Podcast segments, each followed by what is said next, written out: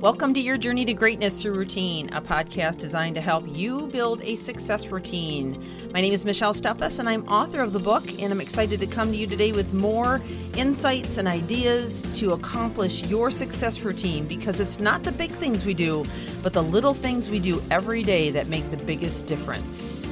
So let's get on with the podcast. Well, I hope by now you are practicing gratitude on a regular basis. We've talked about having a gratitude journal. We've talked about exchanging the feelings of aggression or anger or upset or bitterness or just lack or feelings of maybe dissatisfaction. Immediately switching to gratitude and thinking about things that we appreciate about an individual or a situation or a job or whatever it might be that we are struggling with in the moment, and how powerful that can be. We have discussed the benefits to the brain, the benefits to physiological health as well as physical health, and how it can increase our immune system. Gratitude absolutely is some kind of magic in terms of what it can do for us. And we started working through the 7 scientifically proven benefits of gratitude just a couple of days ago, and now we are on number 4. So I'm going to go ahead and move forward from this point. If any of you are just joining, I would encourage you to go back and listen. There's been a lot of ground covered on gratitude and a lot of science behind what we've shared, as well as a lot of examples of studies that have been conducted on gratitude that verify what's being shared in these podcasts. So number 4, gratitude enhances empathy and reduces aggression. So if you're somebody that struggles with anger management, rage, and I know there's a lot of different help groups and support groups for those kinds of things, and you might be amazed at how quick gratitude can really enhance your attendance to those, or those maybe the studies that you're doing on it. Grateful people are more likely to behave in a pro-social manner, even when others behave less kindly to them. And this is according to a 2012 study by the University of Kentucky.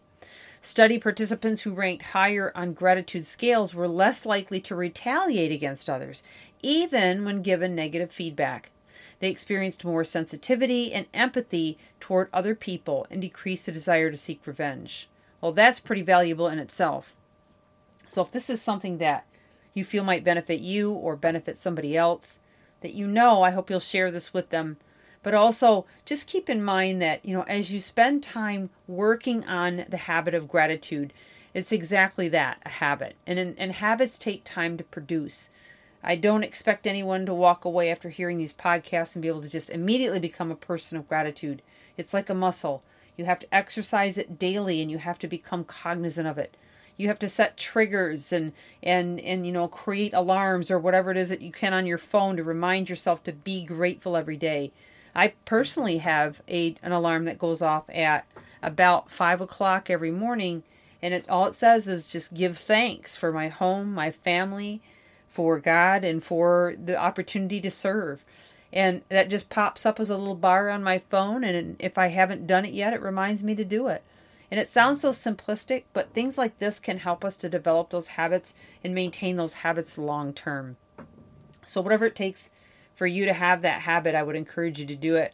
And just remember that whatever you do, you're going to infect the people around you. So if you have an attitude of gratitude, you will infect your family, your household, your children, your spouse. You'll also affect your workplace, your coworkers. And if you're a leader, you will definitely affect those who you work with or those that you have in your leadership.